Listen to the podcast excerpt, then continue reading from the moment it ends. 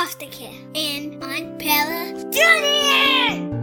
Well, we'd like to talk about all things kid related, whether it's foster kids, bio kids, adopted kids, step kids, or anything else. I think the information you'll learn here will be very valuable. We'd like to bring you guests who have either been foster kids themselves, lived with foster kids, or maybe even people who are helpers, like psychologists and caseworkers. If you have a story that you'd like to have highlighted on our show, please feel free to contact me at fostercareuj at gmail.com. We can chat and set up a time to do an interview. I'd love to be able to tell your story.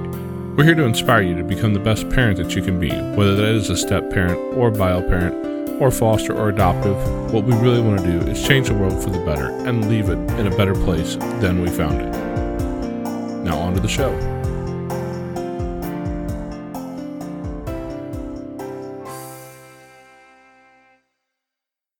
Hi, and welcome back to Foster Care, an unparalleled journey with Jason. And Amanda. Today, we're going to talk with Karen Davis Thompson. I met Karen on a Facebook group for podcasters. She has a podcast called In My Shoes that if you guys want to go over and check that out, it's going to teach you a whole lot about a world you probably don't know a lot about. If you want to look at her blog, it's in myshoestoday.com. Karen is an adoptive and foster mother, and she adopted a young lady who had some special needs. And we wanted to bring her in here and talk about that story today because there's a lot of pieces of that story that we make a lot of assumptions about. And you don't know what you don't know. So she's going to tell us what we don't know. How you doing today, Karen? I'm good. How are you? I'm doing wonderful. Wonderful. Great. I met you on that podcast group and listened to a few of your podcasts and went, wow, she has some stories to tell. She has some wisdom. She has time in this game. you adopted your daughter a lot of years ago. Yes. See, a lot. 16, you said, right? Yep. Yes. Yep. hmm How, how did that how did that story start for you? So I knew early on that I wanted to adopt. I was never really, um, I guess I've been a little different for a really long time. I never was really interested in um, being pregnant. I mean, I'd have done it if it had happened, but it wasn't something that I felt like I just needed to experience. Um, I wanted to be a mom and I knew that adoption was a way to do that. In my state at the time, more than half of the children in care were children of color. And so my husband and I knew that we could make a home for um, at least two or three of those babies. And so that's what we chose to do. Um, so we, um, I gave it the, I told my husband, I'm giving this whole getting pregnant thing about 365 days, buddy. And if it doesn't happen, I'm done. Um, I knew that there were some possible infertility issues there. My mother didn't get pregnant easily, nor did my sister, but I just wasn't interested in, ex- I wasn't interested in exploring it. And so we got our foster care license and um, we had children in our home. None of them were any older than two. I was in my early 20s, early to mid 20s. So for me to get a child who was 13 or 14, my God, I would have had been nine when they were born. So obviously for us, um, younger children was what we wanted to do. And at the time, my state here in Florida had a program called Foster to Adopt. So you fostered children that they thought would perhaps be eligible for adoption. Obviously, nothing is guaranteed. Um, and so that's how it started for us. Um, my son, who is older than my daughter, I've had him since birth. He's now 20. Oh wow. And we got him at four days old. And then my daughter came to us um, as an emergency placement. The foster home she was in was closed. We don't know why. She's never lived with her biological relatives. And so we became her foster parents at two. They, she was two. They'd already severed her father's rights. And they were in the process of doing a biological mom. Um, and so within short order, maybe about nine months to a year, um, she was ready to go and we adopted her from there. Oh wow. Do you have any idea of the story behind why mom and dad's rights were terminated? Yes. So here in Florida, if you have children in care and you give birth and they find out about it, they autom- automatically take that child. If you already have a plan and, you, and either you're not following it or you're in the process of that plan and you get pregnant, you don't get to keep the baby. They take that child as well and just add that child to your case plan. So they had had multiple children together. None of them were with the parents. They were with um, a relative. And when my daughter was born, she's like, you know, she keeps having babies and you guys keep bringing them to me. I can't take any more children. And so that's how she entered, entered the foster care system. Uh, there was some drug abuse, some alcohol abuse on the mom's side. Um, and they just never were able to get it together. And so when she was born, the dad was kind of already tired of them in his business, so to speak, because they had other children. So they just went ahead and severed his rights when she was almost at birth. And then um, it was apparent that the mother was not going to be able to, um, she didn't even have the mental capacity. She was living with her mother. There were some issues with her mother. So they went ahead and decided to sever her rights as well. The foster home she was in um, was interested in adopting her. Uh, we do believe there was some abuse even in that foster home. She was a horrible person just based on some of the, um, I guess some of the things that I've seen that in my daughter, some of the behaviors. It clearly was not a good foster home. Um, as we said, it was it was closed. It was an emergency, but I don't know exactly what happened. Um, and so that's kind of the story behind how she ended up in care and how she ended up with us. Okay. Um, now, was this some of your first placements, or was this had you been doing it for a little while when when they came to your house? We've been doing it for a while when she came to us. So we had a nine month old um, who had a lot more medical issues than you know my 24 year old first time mom really knew what to do with. I mean, I was going to do whatever I had to do for her, but at that time they had what they called medical foster homes. And once it was apparent, I don't know how they didn't know this before she came to us, that the issues were, you know, she had issues with her lungs. Um, she was very delayed in terms of her, you know, almost nine months old. She wasn't even attempting to crawl, sit up. She couldn't hold a bottle. There was a lot of stuff going on with her. So they placed her in a medical foster home and she was later adopted from there. Then we had a two year old who we kind of knew would not be eligible for adoption, but we didn't have any children in our home at the time. And she's, her mother was also in care. Her mother was child herself and didn't want to follow rules. So every time she got upset with her foster mother, she'd take the baby and leave. Um, it was a kind of cold winter for as cold as what we think of in Florida. and so they said to her, you know, you leave again, no jacket, no appropriate clothing. We're going to take her from you. And so they did that more so for her to understand. I don't care that you're a parent. You're still a child and there are rules you have to follow. So she was with us for uh, uh, several months. And then my son from four days old. Um, and then we had a five week old who we could have gotten at birth, but she was born crack exposed. And again, I still in my twenties at this point, maybe 26, had never had an experience with a child that was crack exposed. So they placed her with a family that had some experience with that until we could see what the lasting effects were going to be. She had some night tremors. That was really about it. So at five weeks, she came to us and we had her until she was about, gosh, 16 months, 17 months. But her mother got out of jail, started visiting. And my concern for my son, who was two at the time, was that he would get very um, accustomed to having her around. And then at some point, she would be taken away. And how I explain that to a two year old.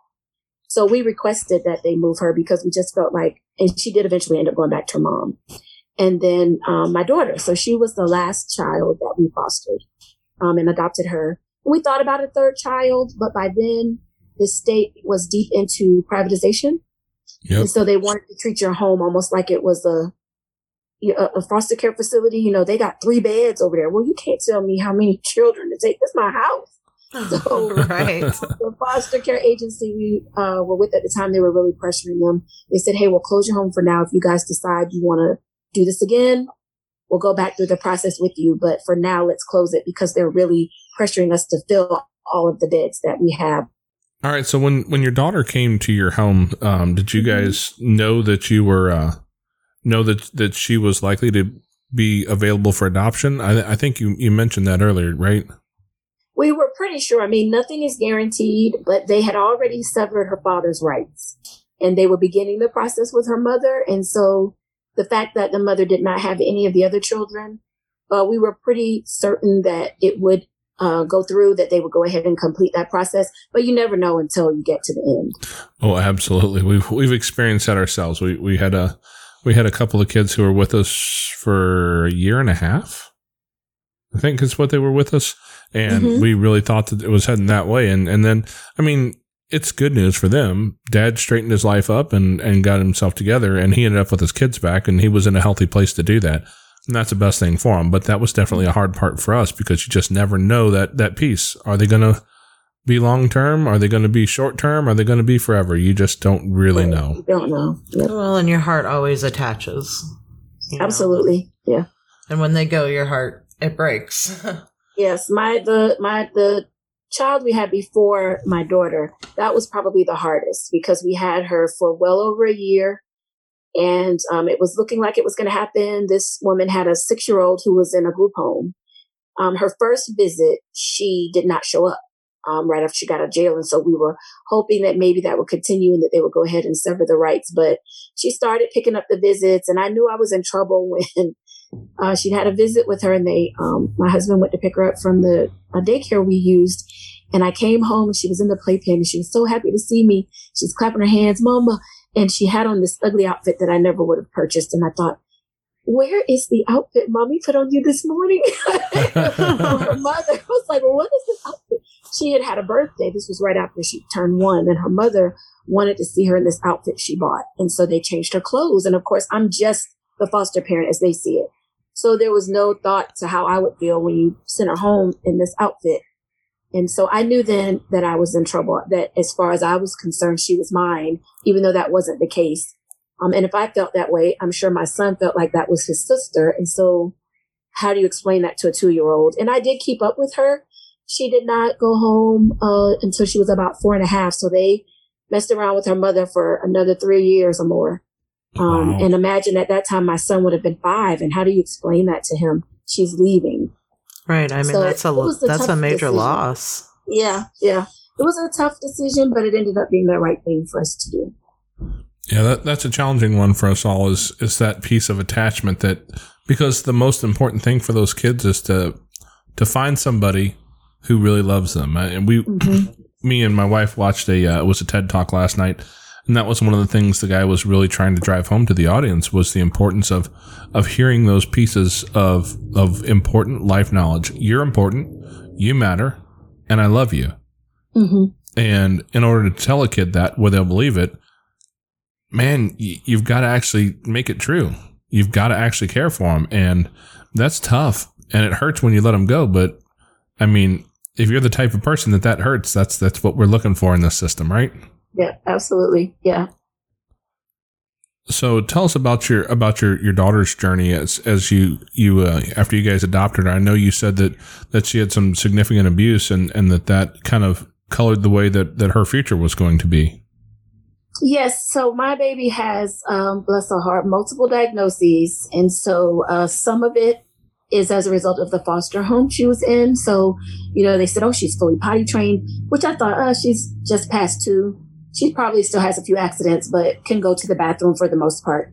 Um, I found out very quickly that was not true at all. She was nowhere near potty trained. I had to start from scratch. It took me a few, I was like, is this, is she messing with my head or what? Like, she just stand there and pee. And I'm thinking, okay. So I thought was a little weird. Um, she would scream but like you were killing her if, um, anybody besides myself and maybe my mom or sister tried to change a wet pull up. Um, it took two or three people at the daycare. You had to hold her down to get it off of her, like screaming bloody murder. Um, and so we knew something had happened around potty training, but we weren't sure what. Um, and so, um, trying to get that unraveled, she also, um, I, I assumed that she was in a home of somebody who maybe had never had a child of color. They permed her hair. If you know anything about perming an African American child's oh. head, it's a, it's, it's lot like it's a, it's a strong product. And the damage to her hair was significant, which means they did it when she was very little because she had turned two in July and she came to us in September. And the breakage, the, the, the damaged scalp was clearly already done. Um, they had taken her to the doctor, I think maybe to just cover their tracks, and they had been given a shampoo to use every day. Well, first of all, you don't shampoo a black child's head every day, first of all. And they were not using it. The bottle prescription had been filled maybe two weeks prior and it was still full. So they weren't even washing it at all. It was a medicated shampoo. So I had to cut her hair, start over. Um, she still to this day is very sensitive about trying to get her hair combed. And it's a result of that experience. I mean, there were times when she wanted to get her hair done and I'd take her to get it done. And on the way there, she'd be in tears. I'd look back in the car and she's crying. And I'm like, pumpkin, we don't have to do this if you don't want to do it. No, I want to go. It's just, it was just the trauma from that. I mean, her, her scalp had burns and scabs. It was, it was bad. And so I took her to my pediatrician. He gave me um, a syrup, just something to give her, and it cleared up the scalp. She had beautiful hair. Why they permed it, I will never know.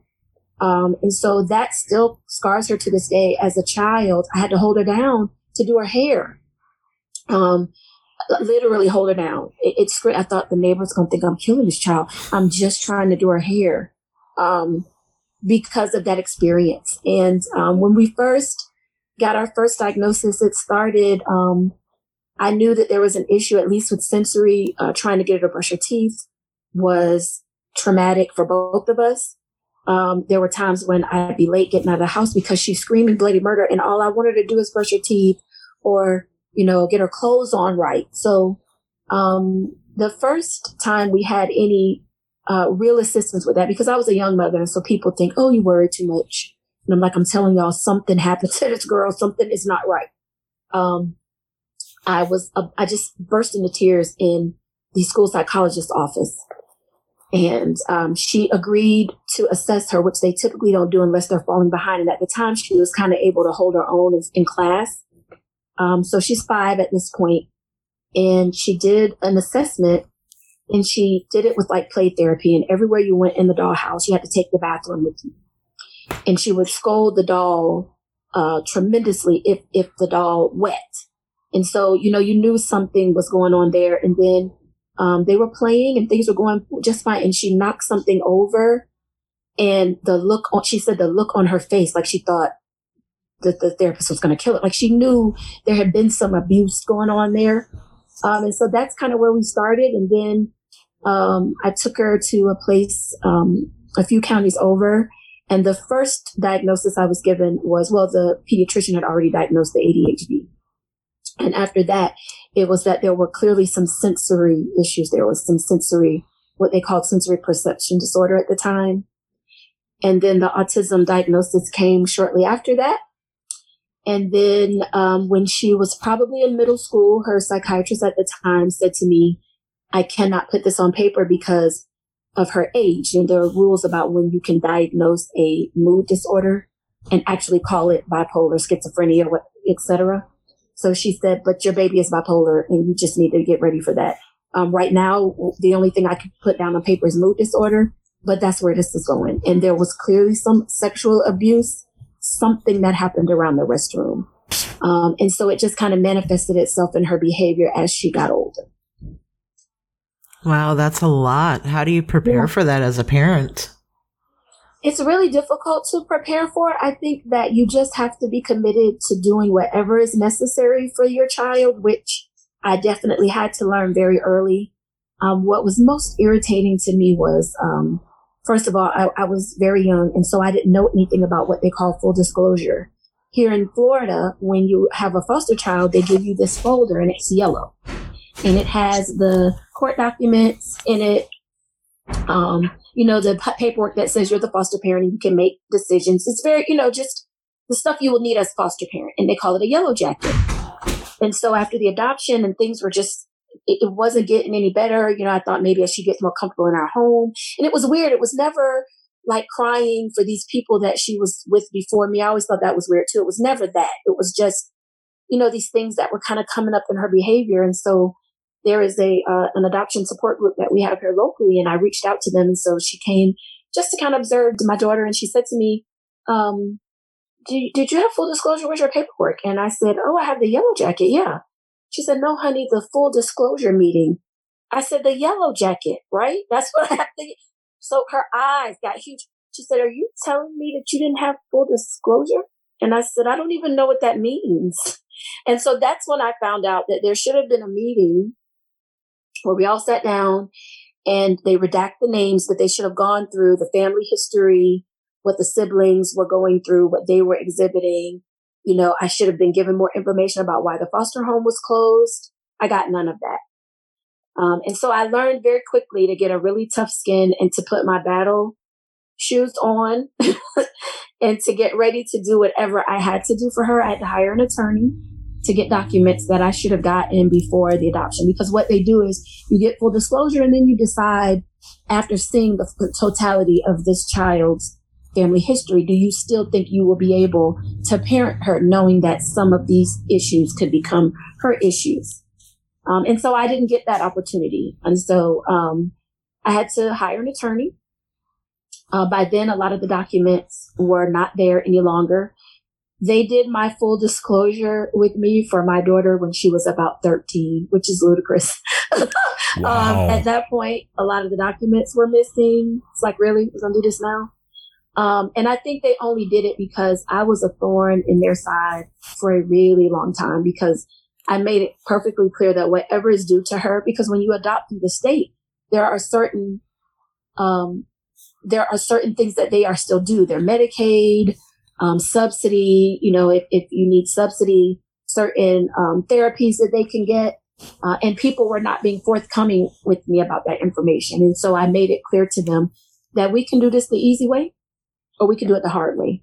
But I'm not going away and you're going to do what you're supposed to do. She's going to get what she's due one way or the other. Um, and that was just kind of my mantra. And um, I made it happen, whatever I needed to do for her. Um, and they didn't like it, but I didn't really care. wow, that's that's a whole lot to to have thrown at you, especially for somebody who was new to the system and didn't know what to look out for. It yeah. kind of sounds like you were tossed in the deep end of the pool. We were, we were, and um, it was daunting. And there were days when I thought, I, I just, I don't know what else to do. Um, and so it was a lot of prayer. It was a lot of just being in the right place at the right time. I made a decision early to try and attend one to two conferences a year that dealt with her diagnoses just so that I could keep up with, uh, you know, mental health, especially is so subjective. There are changes, you know, even with the DM5. So in the beginning, they kind of separated out the different types of autism diagnosis. Now it's a spectrum disorder. So just keeping up with all of that. And so I went to a conference and I made a beeline to this table. They had booths there with vendors and they had pull-ups and my eyes just, you know, twinkled because she still was not fully potty trained. She was getting too big for GoodNites and I had no idea what I could purchase after she could no longer fit the GoodNites. I was like, do they make depends for children this young? Like what, you know, what do I do? And I found out at that conference that because she had Medicaid with the state, all I needed was a prescription from her doctor saying it was medically necessary, and they would send the supplies that I needed. Um, to me, the state, this, the private agency should have disclosed that. I found that out at a conference at a booth I happened to go to. Um, I sat with a woman for lunch at the same conference and she was a guardian ad litem and she said, Oh, what brings you to the conference? And I told her a little bit about my daughter and she said, um, out of the blue, we weren't even talking about money. She said to me, don't let them tell you that that little stipend is all they can give you. They can give you whatever you need for her. And I'm like, well, they're telling me that she's already getting the max, which was like 500 bucks. I mean, that was enough to pay for the GoodNites I was buying and the co-pays for her medicines that were not generic. So they could be 50, 60 dollars a pop. And she was on two or three of those, you know, ADHD meds, meds for the mood disorder. By the time I paid for all of that and paid for pull-ups, wipes, you know, this 500 bucks they were giving me was gone. And oh, she yeah. said, no, sweetheart, all they have to do is petition the state, which I had no idea. And I found that out because I happened to attend a conference and sit by a beautiful older woman who felt I needed to know that for some reason. yeah, well, it's funny how when you're in the right place at the right time, those things tend to happen. And I'm yeah. not certain that that's always coincidence. There, there may be a, uh, a bigger hand in uh, at play, putting us in the right place to meet up with the right people. Oh, I completely agree. Yeah, I don't think it was by chance because I started not to go. It was in a county over from where I live, and I thought, oh, do I feel like driving? And I thought, well, let me just get up and go. You know, it's close enough. It'll take me 40 minutes to get there. And I got two of the most valuable pieces of information. You know, I still get supplies for her because she's still not fully potty trained. We still get wipes for her, gloves, because um, now she qualifies for Medicaid as an adult and she can get those supplies, I think, until 21. Um, and so I'm, I, you know, I believe in God. I'm a firm believer um, in Him steering our lives in the right direction, and especially when you're trying to do right. You know, my goal was to do what was best for her, and um, He just made it possible for me to get that information, and I'm very grateful. I had to fight to get the money, but at least I knew I had the right to the money. Um, it took a few years, but I was able to get that done as well. Now I want to kind of back way up. Um, you sure. mentioned that her her first placement, um, they, they were, I assume, of a different of a different race. I assume so. I don't know much about her. I just can't imagine an African American woman thinking you needed a permanent. She had to have been 18, 19 months when they put that permanent wow. here. So I, have I've never met the woman, so I don't know.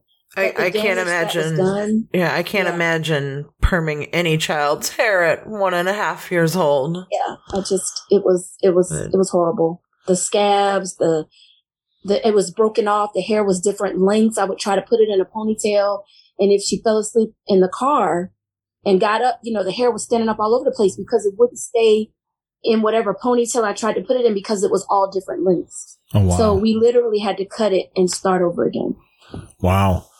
Now, have you ever had any transracial placements, or, or you know, uh, how have you guys focused that? I, I know here in the state of Missouri, where we're at, we we have the ability to say we will take this or that. We're not comfortable with different things, and race is one of those things which I I've always said I think is a great idea to make that a, uh, an idea that um, that people can choose because yes. you may mm-hmm. not be racist yourself, but you might have a, a, family member who is terribly racist, and you don't want to bring a, a, kid of a of a race that they don't like in into that, but still be able to to foster kids and and help kids out, and still not lose your connection with your family. Correct. Yes, that was an option for us. Um, we did say that we did not necessarily have a preference. We didn't really have that issue in our family, but our goal was to try and adopt African American children just because um, they made up the majority. So much so, what was so sad to me was, you know, in the state of Florida, you qualify for a subsidy after adoption if you adopt children who are um, in a sibling group because there were not a lot of people adopting multiple children. Children over the age of eight, that made sense because people weren't adopting older children. If the child had a true disability or if the child was black of any age. And so it was just so sad to me that, you know, they're trying to find a way to, to get people to, to consider African American children. Um, and so that was really our goal. But we did, if there was a child that, even if it was a temporary placement that needed a home, we were not opposed to adopting a child of mixed race or of a different race than we were. Yeah, that's always been been Amanda and I's choice as well, and we turned quite a few heads. We're in rural Missouri, and so mm-hmm. it's, you know, you, you can see me, whereas most people can't. If you go take a look at a profile picture of me, you'll find out quickly that I don't fit into any, any typical thought pattern when people think mm-hmm. about races. Um, I, I, am what I've always affectionately referred to as ambiguously brown. and I can fall into almost any people group. However, my wife is, is definitely, um, she, she's as white as they come. Um, and so we, we've had quite a few different kids from different race groups and different ethnicities. And you can tell that, that we don't match. And when the kids come in to our care and in our house, that they don't match. And that's never been an issue for us. But I know that a lot of people that is an issue. Mm-hmm. So uh, that that's that's wonderful that you guys are willing to take take anybody from from any group because honestly, yes, if a kid can be with somebody who, who looks like them, that may reduce some stress, but it also may be that they were abused by somebody that that, that reminds them of. So there, right. there's always those different pieces. There's so many different parts of that psychology that it's wonderful to be able to, uh, to reach out and, and help whoever you can help the most. Mm-hmm. You know, Absolutely. Um, I know you mentioned that she had a lot of diagnoses, diagnoses, yes, diagnoses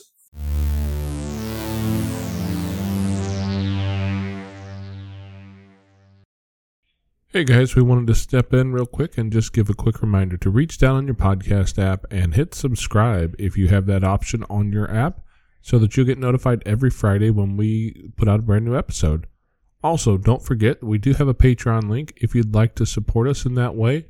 We would love it, and we promise to not spend the money anywhere other than buying Pop Tarts by the pallet because, seriously, guys, I got a lot of kids to feed over here. We really appreciate any support you have.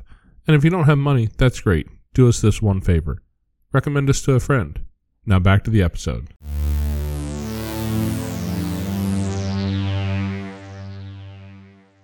Yes, diagnoses. Mm-hmm. There you go. There's the smart person way of saying it. uh, I assume she she probably still needs some some different services for the ADHD. You know, you mentioned the this the autism is what they eventually decided. A lot of it was in the bipolar. How is that affecting her today? I mean, because she is, you said 18 now. She is 18, and it is still uh, difficult for her. Hygiene is a really big problem. Still, brushing her teeth uh, is monumentally difficult to get her to do. Um, the problem we're having now is for us, uh, guardianship has been a challenge because my daughter, IQ wise, is is pretty close to normal. It's more social and emotional. There are a few deficits in terms of IQ, but for the most part, um, you know, if you catch her on a good day, I mean, she can answer your questions, uh, but she may not have bathed in 72 hours. Um, she probably hasn't brushed her teeth in weeks. Um, and so a lot of it is still social and emotional, still wetting. And so, um, she is legally an adult who can make her own decisions, how, however bad they may be in Florida. If you can make a decision, they want you to be able to make it, even though we all know it's not going to be a good one. Um, and so what we are battling with right now with her is, um, I was hoping it would take her a little longer to figure out what 18 meant. Um, but people around her were quick to point out to her that you, she can't make you take your medicine and you can leave the house and she can't call the police down and bring you back. And so, uh, rule following is very, very challenging. And so when the rules are not how she wants them to be, she will leave and be gone for days. Um, we did find a group home for her where we thought it would give her um, a more of a chance to feel independent, but still have people there who could assist her. Uh, because no matter what age, she's still a young adult who thinks her mom and dad are dumb as boxes of rocks. You know, they all they think we don't know a hill of beans of what we're talking about. I mean, that, I kind of feel like that. I mean, that is, you know, disability or no, that's just life. So we thought maybe having people who were not her mom and dad helping her to understand that might be a little better. Uh, but she, um, this got in step with this boy who has told her all kind of crap. And so she left the group home, uh, was mo- moved in with him. We were able to get her back to the group home. Uh, she left again. So of course that door has been closed. Um, she was with him for quite a while. Um, now she's kind of allowing us to assist her. We're trying to get her back into some more assisted living. Um, but it is a challenge because part of her wants to be an adult, but part of her knows that she can't handle it. You know, um, perfect example. So, you know, she's lost multiple debit cards. I opened accounts for both of them when they were very little.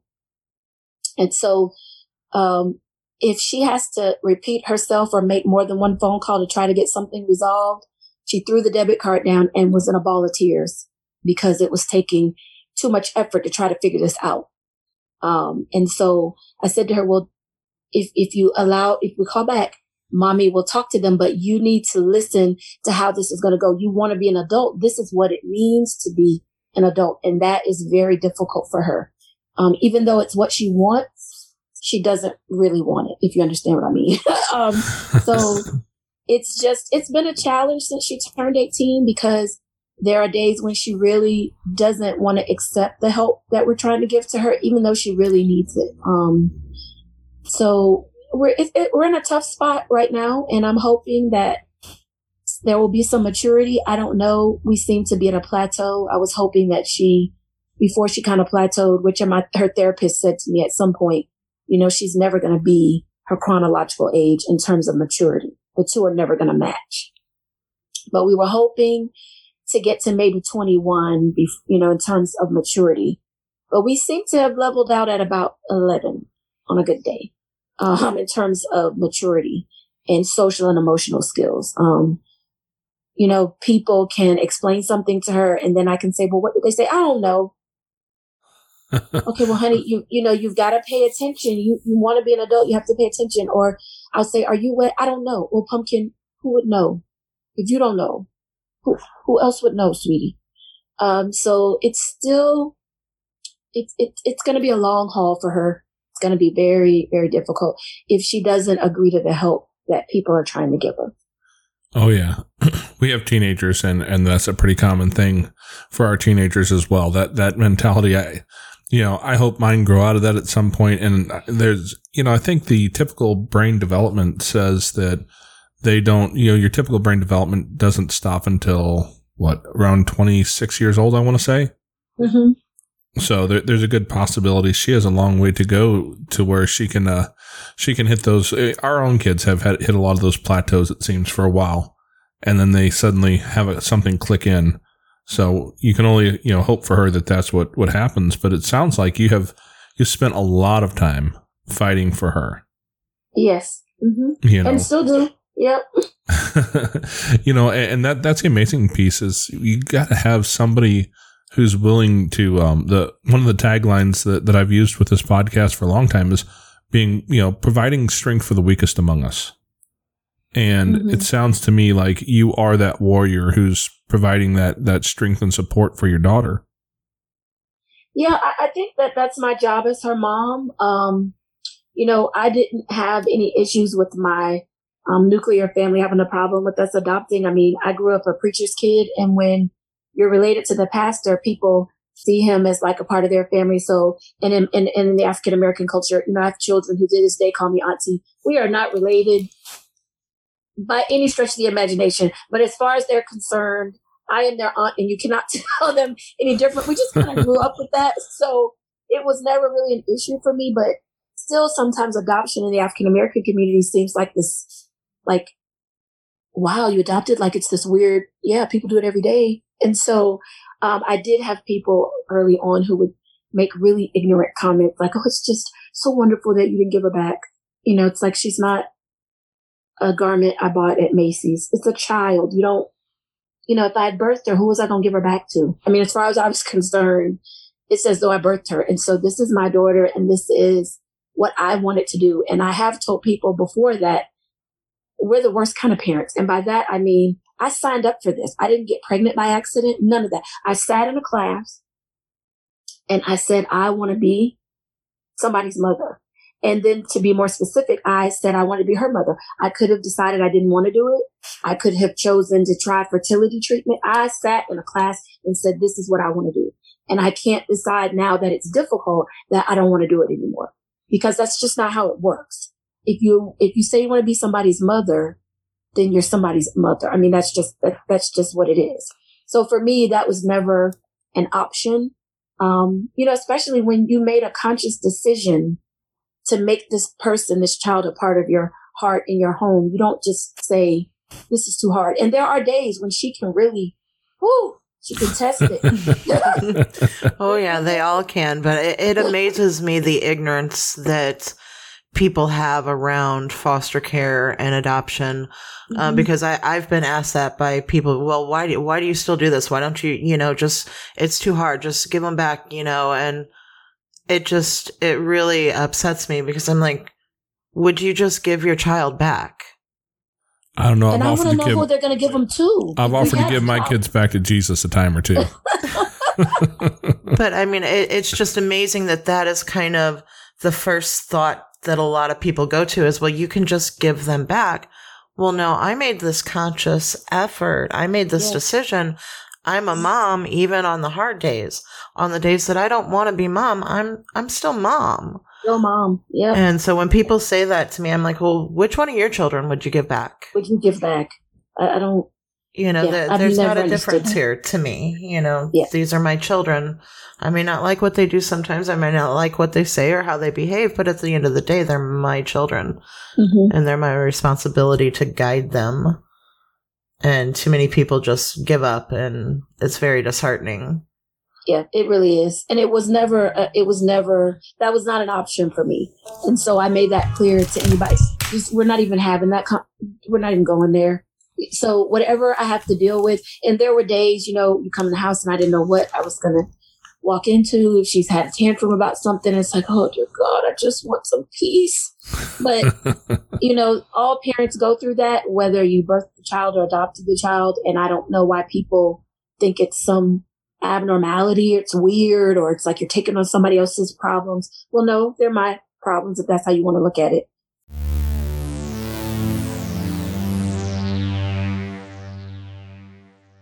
Okay, guys, if you've made it this far into the episode, you're obviously enjoying the content with Karen. So be sure and go by and check out her podcast. It's In My Shoes. You can find it all over the place, just like ours. Also, if you want to check out our blog, it's inmyshoestoday.com.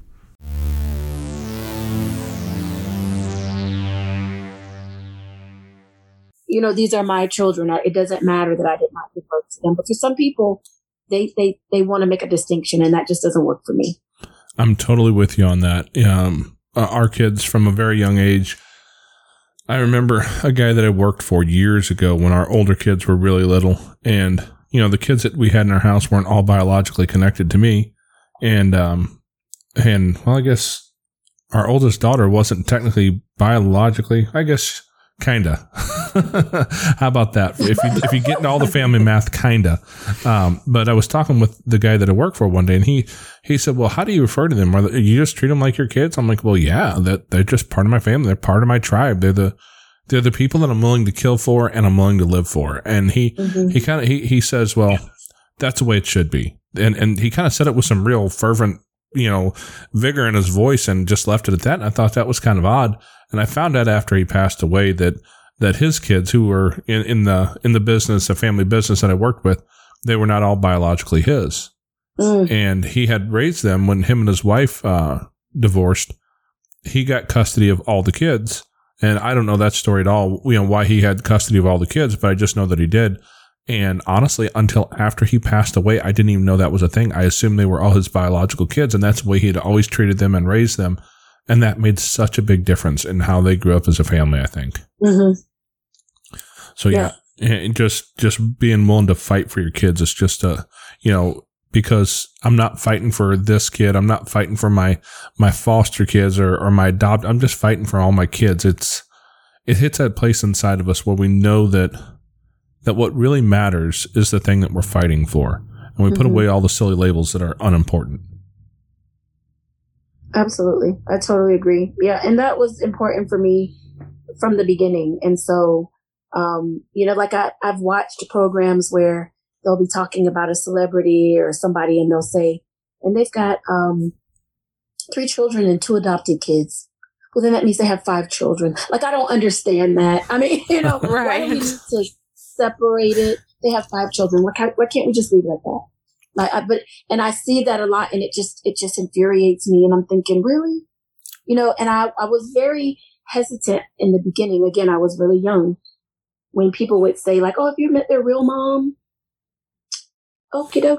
Mm-hmm. So I had to uh-huh. learn very early that, you know, if I may be the only person they've ever encountered who's adopted. And if I don't say, you know, there's really, that's not the lingo. They're not really going to learn that. That isn't really what you say. So I think what you're asking me is, have I ever met their biological mother? Because I'm their real mom.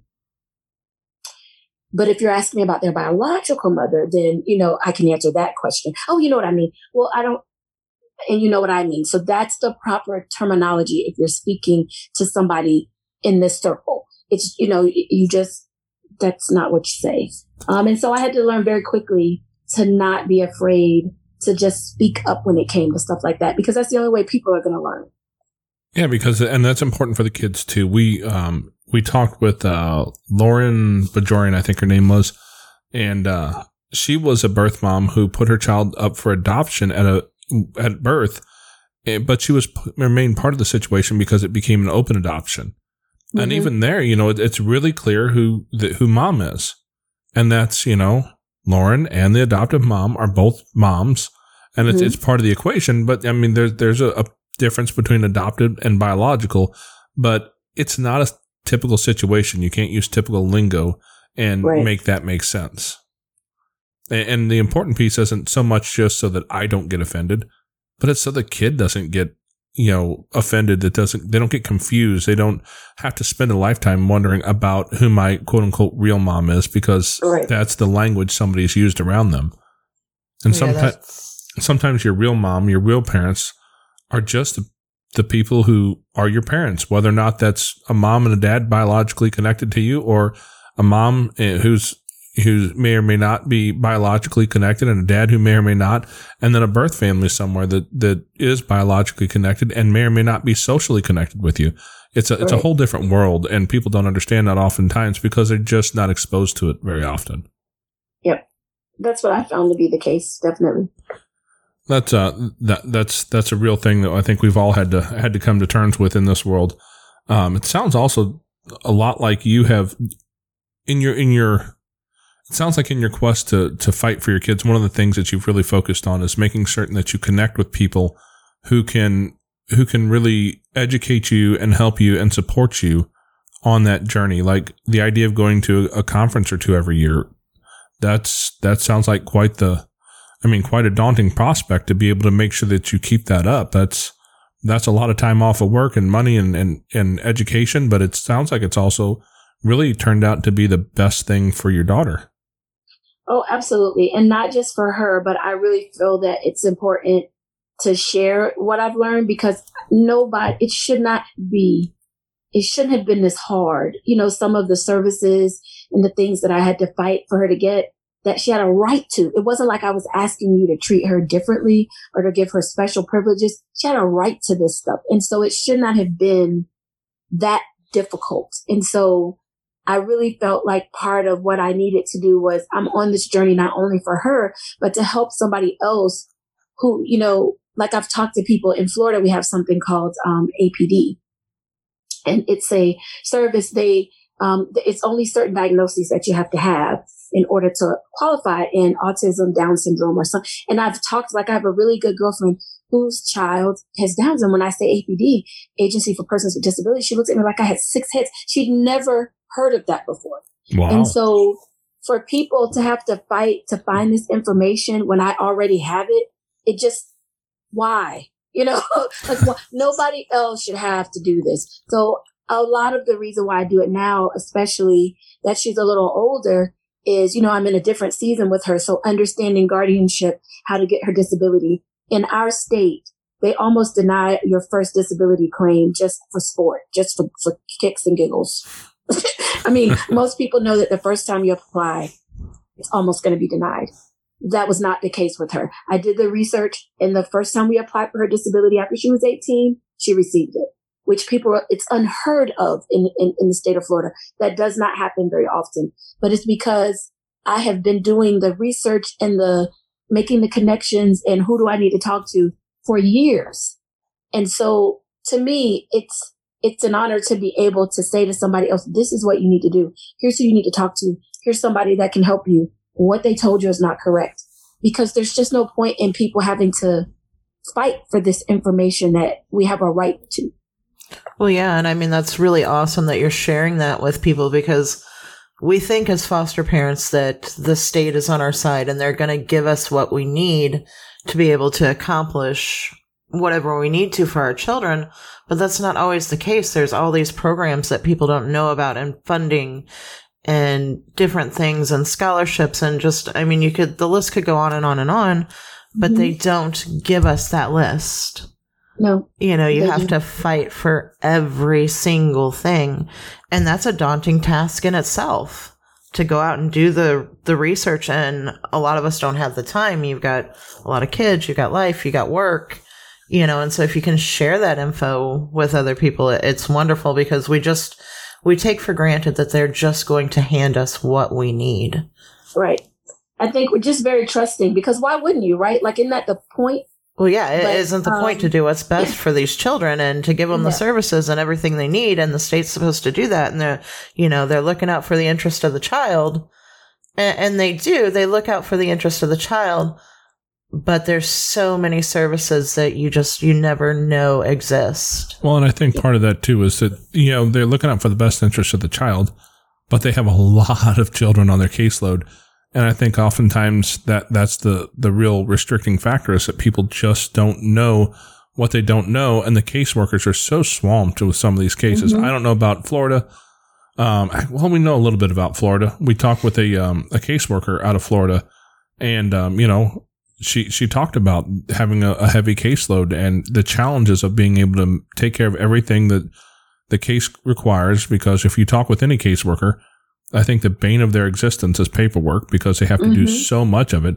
And so, and, and, it's necessary to, to keep tabs on everything, but it also takes up a lot of their time. Time that could be spent providing some of these services or maybe, you know, keeping these lists going and, and reaching out to the different families and letting them know what's available.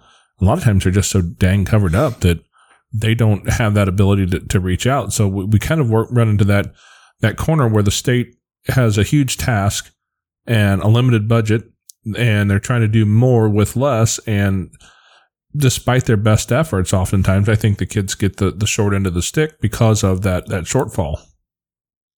I agree. Yeah, we have that here in Florida, and we also, as I said before, they privatized um, foster care and adoption in Florida, and um, I thought I think that was a horrible move because then it becomes about um, money and, and some of the salaries that some of the topper uh, leadership members are getting. It's nothing like what those same positions if you had equated them to what they were when it was you just were the foster agency dealing directly with the state. Now you have this private agency in the middle.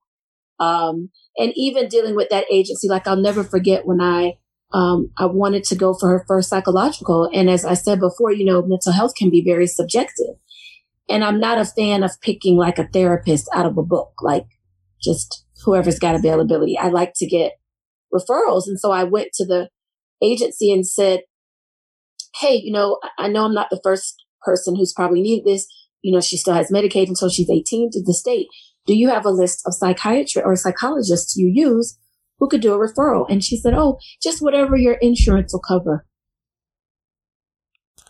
And I'm like, uh, okay, I, that's really not what I asked you. She has Medicaid and so she's, I mean, I, you guys don't have a list of people you work with who do psychologicals. Like, I, I know I could go to my insurance and pull a name out of a hat. I don't want to do that. So it, it, was like, so then she asked me, well, what insurance do you have? So whatever insurance I had. Oh, that's the one we have too. So she goes and pulls a list from that insurance company because even though my children had Medicaid, they were also on our insurance. And I'm thinking, really? You, you cannot tell me that you guys don't have a list that you work with. But of course, that would have meant they take Medicaid, which means now the state would be paying for it versus if you can get me to go through our private insurance and have it done. Um, and I just thought, wow, yeah, no, we're not doing this. So I ended up going through my pediatrician.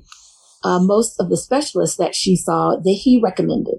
And then as time went on and I realized that, um, I was eligible for more financial assistance to pay for like my daughter sat in a special needs stroller and they are every bit of $600 until she was about nine wow. because large crowds freaked her out even to this day. And so imagine in a mall and you're walking and somebody else is walking and, and you know, you're going to cross paths, somebody has to get out of the way, like figuring all of that out freaked her out. And then it was so much to look at. She just couldn't. So she liked to be able to sit in a stroller and I would, she'd have her little game or she liked to color and I would push her and she didn't have to figure out how to navigate this world with all these people in it.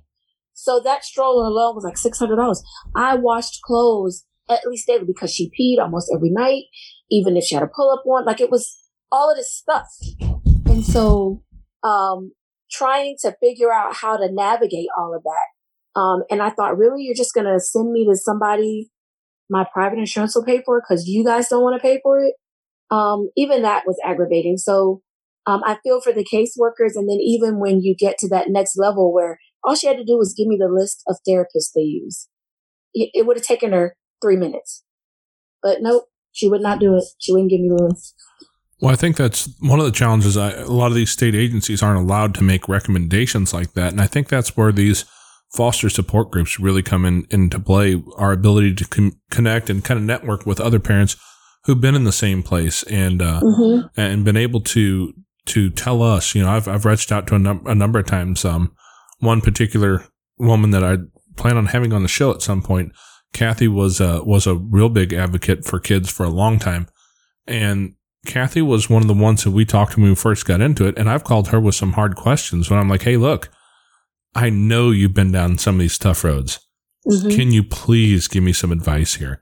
And that's been some of the most valuable advice I've gotten has been from people who have experienced these things before.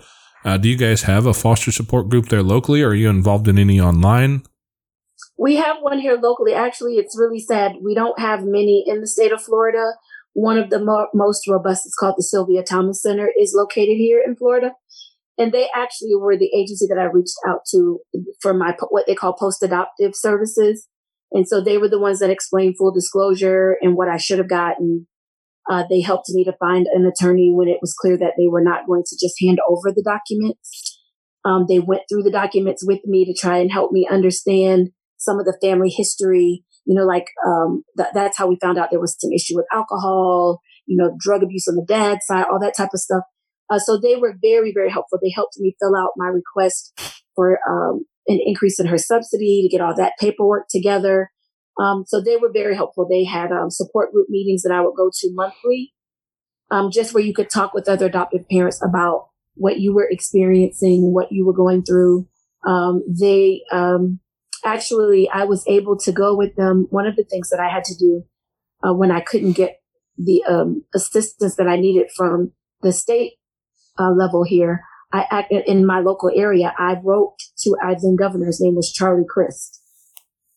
And I wrote all the way to the governor's office because I couldn't get the Medicaid to work and nobody could explain why. Like it was all this stuff going on that I knew I should be able to get help with. And they had a child advocacy office at the time. And he put me in charge, in, in um, touch with someone from that office. And then later on, that child advocacy group wanted to bring parents and community people together to talk about some of the issues we were having in foster care and adoption. And our, the post adoption agency paid for me to go, um, so that I would be able to participate. I actually had gotten an invite.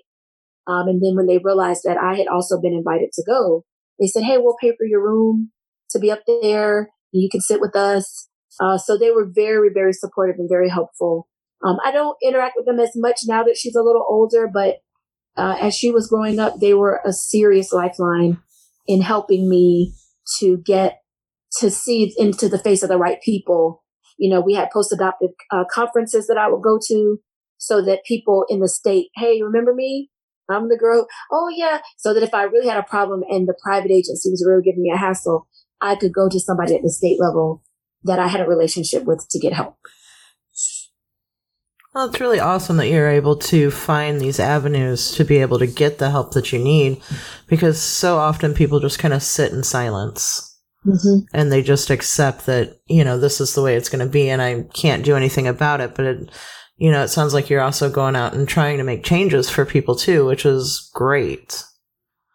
Um, yeah, I, I, try as much as I can, or if not make changes, at least help them to navigate this thing. You know, from you know, the school district. I mean, that's a whole bear with the IEP and the 504. If you don't understand the difference between those, from that to therapy and all of that. And then when, you know, like I said, now the season of life I'm in with her, what do you do as they're an adult? I obviously can't leave anything in her name. So getting like a special needs trust and going through that. Um, just all of those different things that people are going to have to deal with. Um, you know, whatever information I can share, I'm always happy to do um, just because I know how hard it was for me. Now, do you think will your daughter always need some sort of some sort of care, or do oh, you think she'll ever be able to be out there on her own? I don't think she'll ever be able to live 100% independently. I think she'll always need somebody to the gentle reminder: Did you take your medicine today?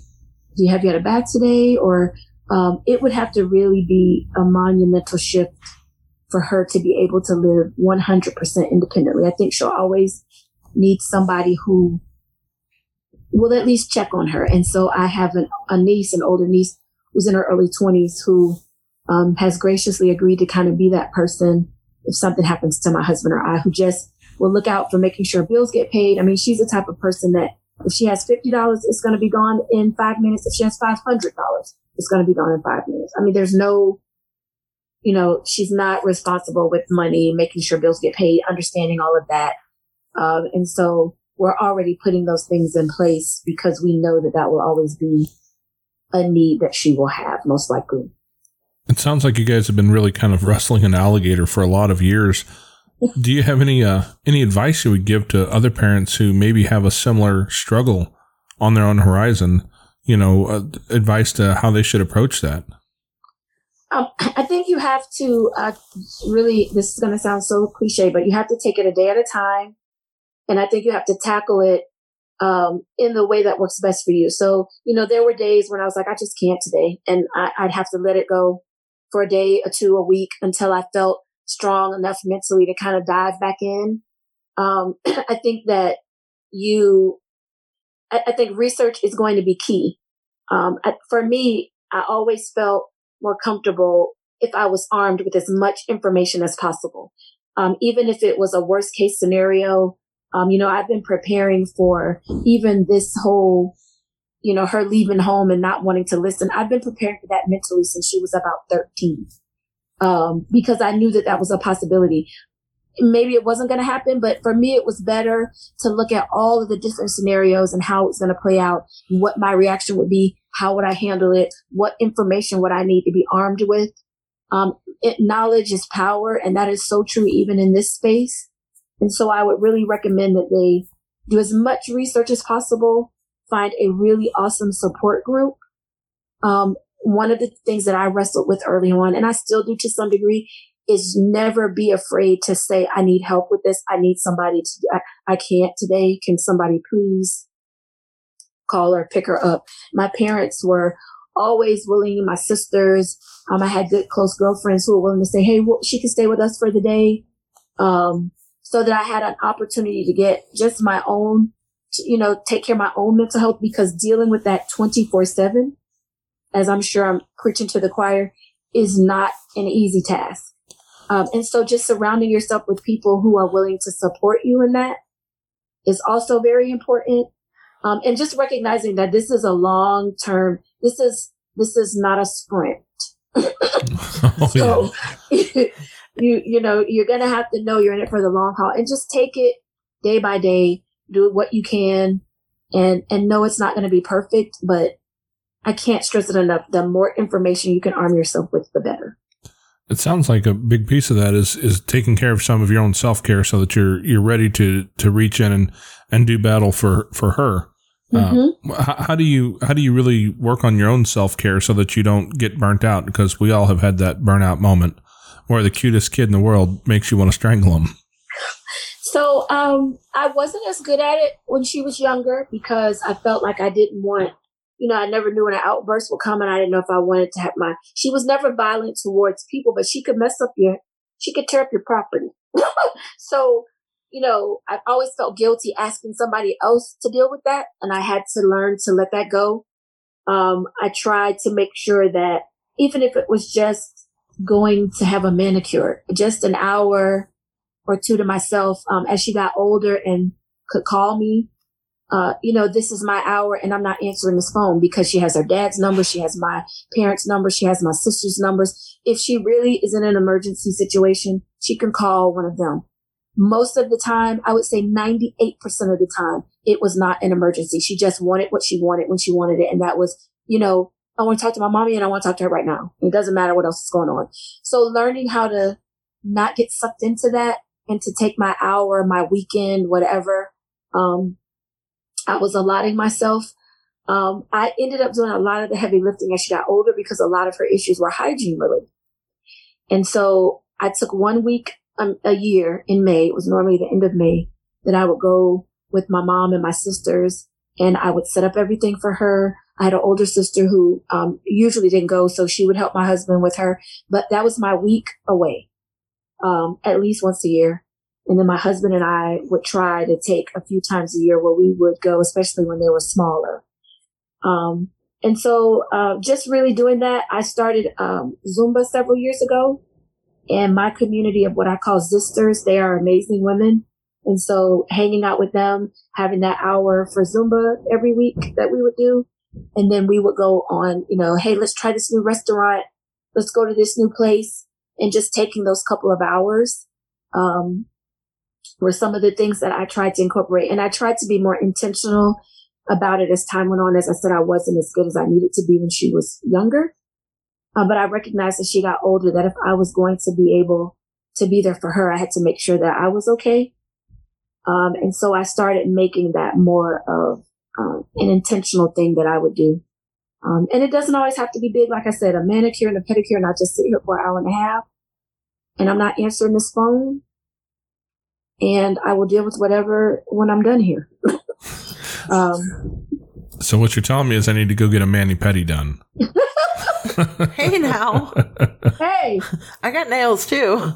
I'm just whatever works for you. If it's a long walk, whatever I needed to do, but it was like, you know, especially like I said, as she got older, because she can be very um, dependent on uh, mommy, mommy, mommy. And so learning not to get sucked into whatever fire drill. And it was typically nothing. but in her mind, it was everything. But it was like, this could have waited until an hour from now. I didn't need to deal with this right now. So just really understanding that and taking that time that I needed to take for myself. That is some real sage advice right there from somebody who's been through it. well, it's great that you had the time to come in here and talk about this tonight. I know we had this scheduled for yesterday and you had some stuff going on with your daughter yesterday and and we had to reschedule because Yes, like that's just how I life know. happens, right? Yes, it does. Yes. And- I, was, I was worried about today. I've had a couple of fire drills with her today. I thought, oh God. But, you know, we were able to kind of work through it for me to be able to do this interview. But, uh, I have, I I have, a, I have a feeling I'm going to be getting a few text messages uh, later on this evening. So, hey, I'll be ready. Well, thank you so much for coming on here and all your time and advice and to wit and your wisdom, because I know that for me myself as a parent, you know, I think I judge myself harder than anybody else can judge me. hmm And when our children are not being as gracious or as cute as they can be, it's really easy to get down on yourself.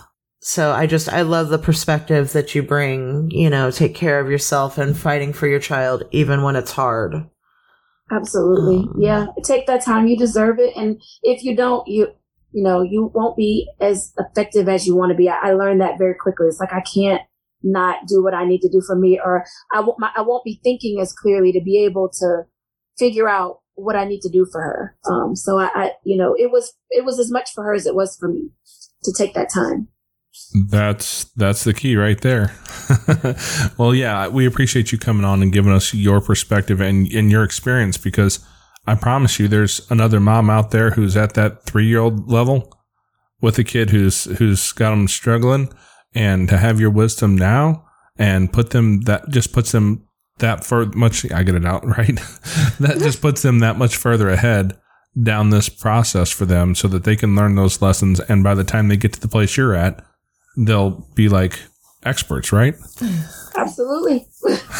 We all want to be experts someday. yes. All right. Well, well, thank you so much for your time tonight. Thank you for having me. I really appreciated it.